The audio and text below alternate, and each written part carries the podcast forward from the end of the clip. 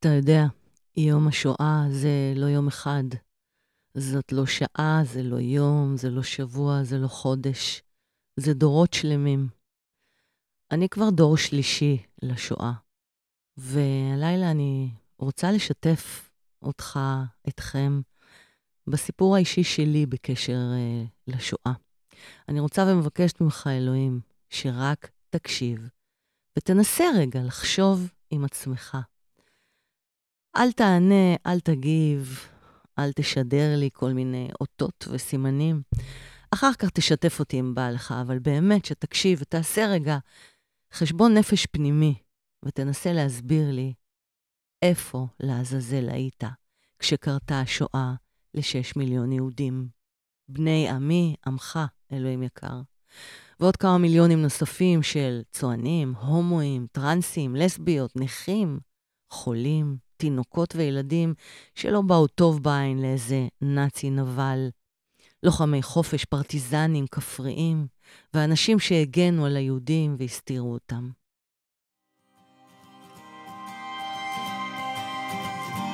מונולוגים לאלוהים.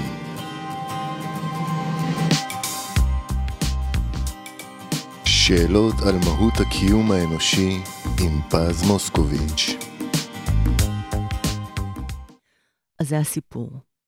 סבתא שלי, סבתא בפי. סבתא שלי, סבתא אווה, וסבא שלי, סבא משה מושקוביץ. שניהם שורדי שואה.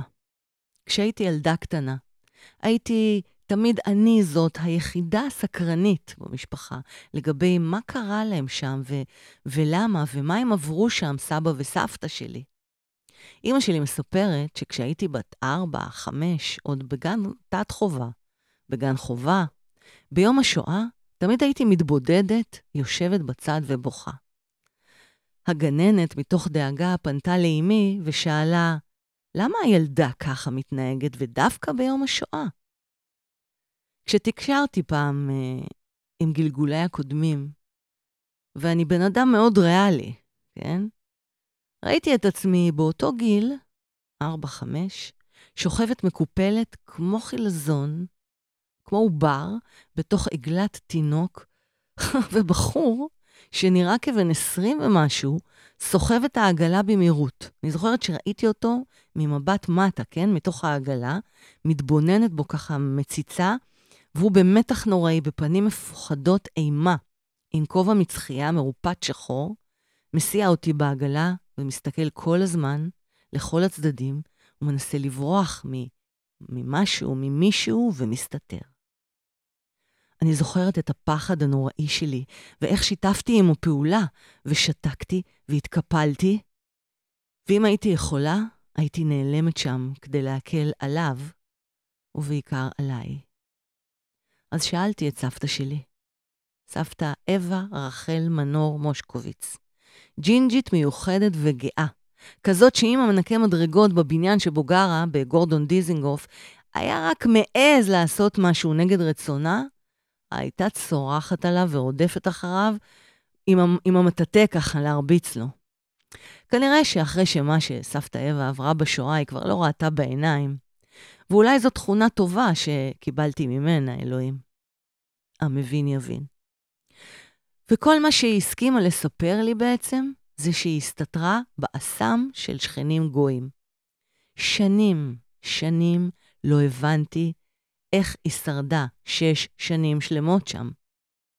לאחר שסבתא אווה הלכה לעולמה, גילינו שהיא בכלל הייתה מניצולי פרעות יאשי. דודה שלי מינה גילתה את זה. ופרעות יאשי היו הפרעות הכי קשות שנעשו ביהודי רומניה. והיא בכלל אמרה לי שהיא ממקום אחר, אני כבר לא זוכרת את השם. למה? כי ככה לימדו אותה להגיד במלחמה. עד כדי כך שהיא, שהיא האמינה לזה שגם בישראל היא המשיכה להגיד את זה אפילו לי, לנכדה שלה. לא שהיא מיאשי, כן? שהיא מהמקום ההוא, מהשם שאני לא זוכרת. וסבא שלי, סבא משה. סבא שלי תמיד היה עושה לי פרצופים ומצחיק אותי. הוא היה היחיד שלפעמים מחכה לי בבית הריק אחרי שהייתי חוזרת מהגן, או מכיתה א', ב', הוא היה מכין איתי אוכל, שניצלים רומנים, הוא עושה כאלה, כל מיני כאלה, קולות, עם, עם אוויר בפה, ודופק ככה עם אגרוף על הלחי שלו, ומוציא כמו גרפס מהפה. גם את סבא משה תמיד שאלתי, סבא, מה קרה לך בשואה? והסיפור היחיד שהוא הסכים לספר לי, זה שהוא היה מכניס את האנשים המתים לתנור אש, כדי שיגיעו לגן עדן. הוא היה אומר לי שזאת הייתה העבודה שלו בשואה. שיום אחד הוא ראה, שאחד האנשים המתים, שהוא אמור לאסוף למשרפות, זה החבר הטוב שלו. אז הוא סיפר לי שהוא לא הסכים להכניס אותו למשרפה, ואז הנאצים הרביצו לו המון. אבל הוא לא נשבר, ובכל זאת לא עשה את זה. סיפר שחבר אחר שלו עשה את זה במקומו. הוא תמיד ניסה להסתיר את המספר שהיה לו על היד שלו. אז עוד לא הבנתי מה משמעות המספר הזה.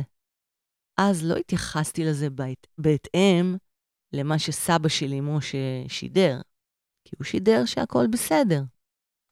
בכיתה ג' סבא משה כבר עזב לאמריקה הגדולה. והוא מצא לו שם איזו אישה יהודייה, עשירה, ואמר שהוא הולך לבנות לו חיים חדשים. אז כל פעם שהייתי חוזרת מבית ספר, הוא עוד היה מתאמן איתי על האנגלית שלו, מתוך ספר קטן. כן, עם הספר הקטן הזה הוא לימד, הוא למד אנגלית וסיפר לי, כל פעם מחדש הוא הולך לאמריקה הגדולה כדי להצליח בחיים. אני ממש לא רציתי שייסע ובכיתי לו, סבא, סבא, אל תיסע. אחרי שראיתי שזה לא עוזר, עשיתי מין התנתקות כזו ממנו, כדי שלא יכאב לי, כי כאב לי. פעם כשסבא בא לביקור בארץ עם סבתא רודה האמריקאית, שהוא התחתן איתה שם, בניו יורק, אז הוא סיפר לנו כשהגיע לניו יורק, שהיה עדיין ללא כסף, בלי כלום. הוא היה גר על גבול הרלם, איפה שכל הכושים, ככה הוא אמר אז, כן? סיפר שזה היה אזור עוני מלא בפשע, ולכן נהג לישון בדירת החדר שלו, בבניין מאופש עם דלת פתוחה. הוא היה היחיד שהעז לישון עם דלת פתוחה, וכל תושבי השכונה דיברו עליו שהוא, שהוא המשוגע, שישן עם דלת פתוחה.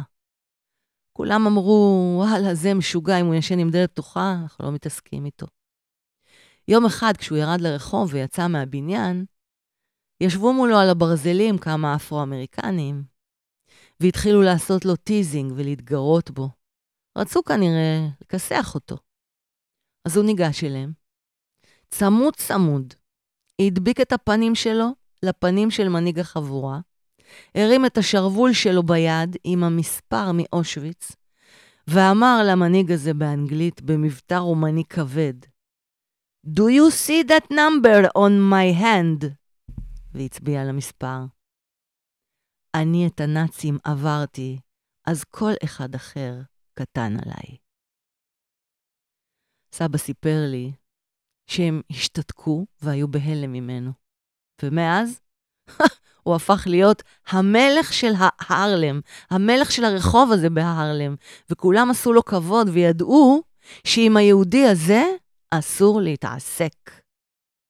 לאחר שנים רבות, רבות מאוד, והאמת שממש לפני שנתיים בערך, גיליתי שמי שיש לו מספר על היד, זה אך ורק מי שהיה ניצול מחנה ההשמדה הנוראי, אושוויץ.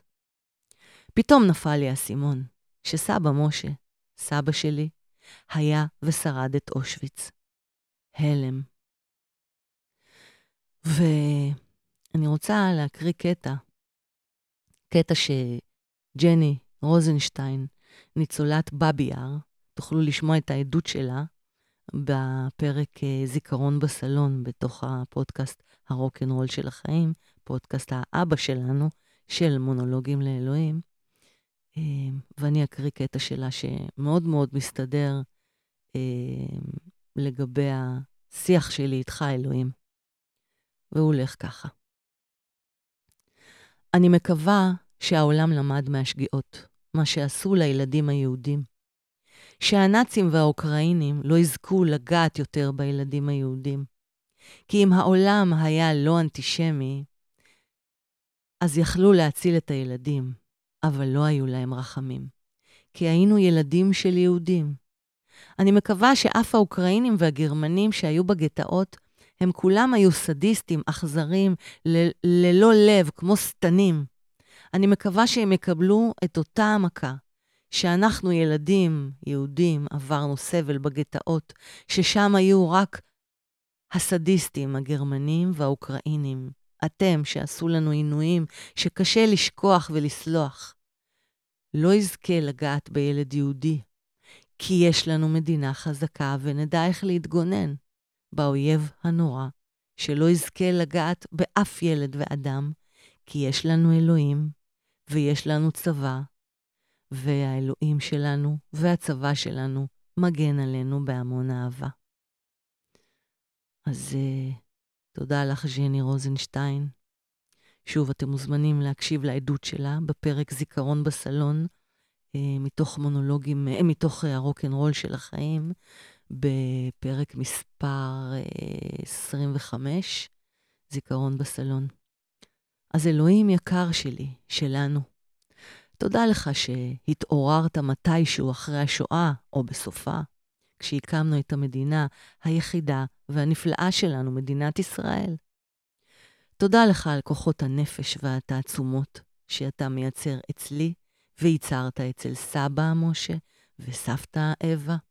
סבא וסבתא שלי, שהצליחו לצאת מהתופת ולשרוד את השואה. תודה שייצרת כוחות, נפש ותעצומות לכל שורדי השואה, ו- ואפשרת לכולנו לקום כל פעם מחדש בחיים, למרות הכל, מתוך התאומות העמוקים. תודה שאתה עדיין מראה לנו את הדרך, כיצד לייצר יש מאין, כיצד לייצר שוב ושוב, כוחות מחודשים, גם כשאני כבר מתחת לאפס הכוחות שנראים על פניו.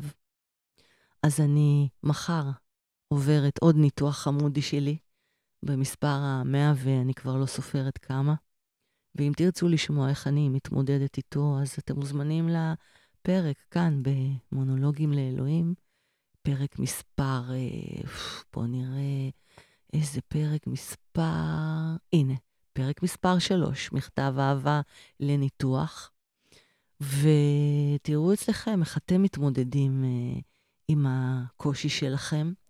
אז אה, אני רוצה גם להגיד לכם תודה. תודה לכם, ותודו גם אתם לאלוהים שלכם. ולא משנה מאיזה דת הוא, או יקום, או כוח אינסופי כלשהו. העיקר תגידו תודה. תגידו תודה השבוע ושבוע הבא. ביום הזיכרון וביום העצמאות. תודה על זה שיש לנו מדינה אחת, כי אין לנו ארץ אחרת. ואנחנו יכולים בכל מחיר לעשות שתהיה לנו ארץ נהדרת. וכמו שקורין אלעל שר בשיר שלה, אין לי ארץ אחרת גם אם אדמתי בוערת. מילים מאוד מנור, לחן קורין אלעל. מוזמנים ללכת לשמוע את השיר. אני הייתי פז מוסקוביץ' ממונולוגים לאלוהים. מונולוגים לאלוהים.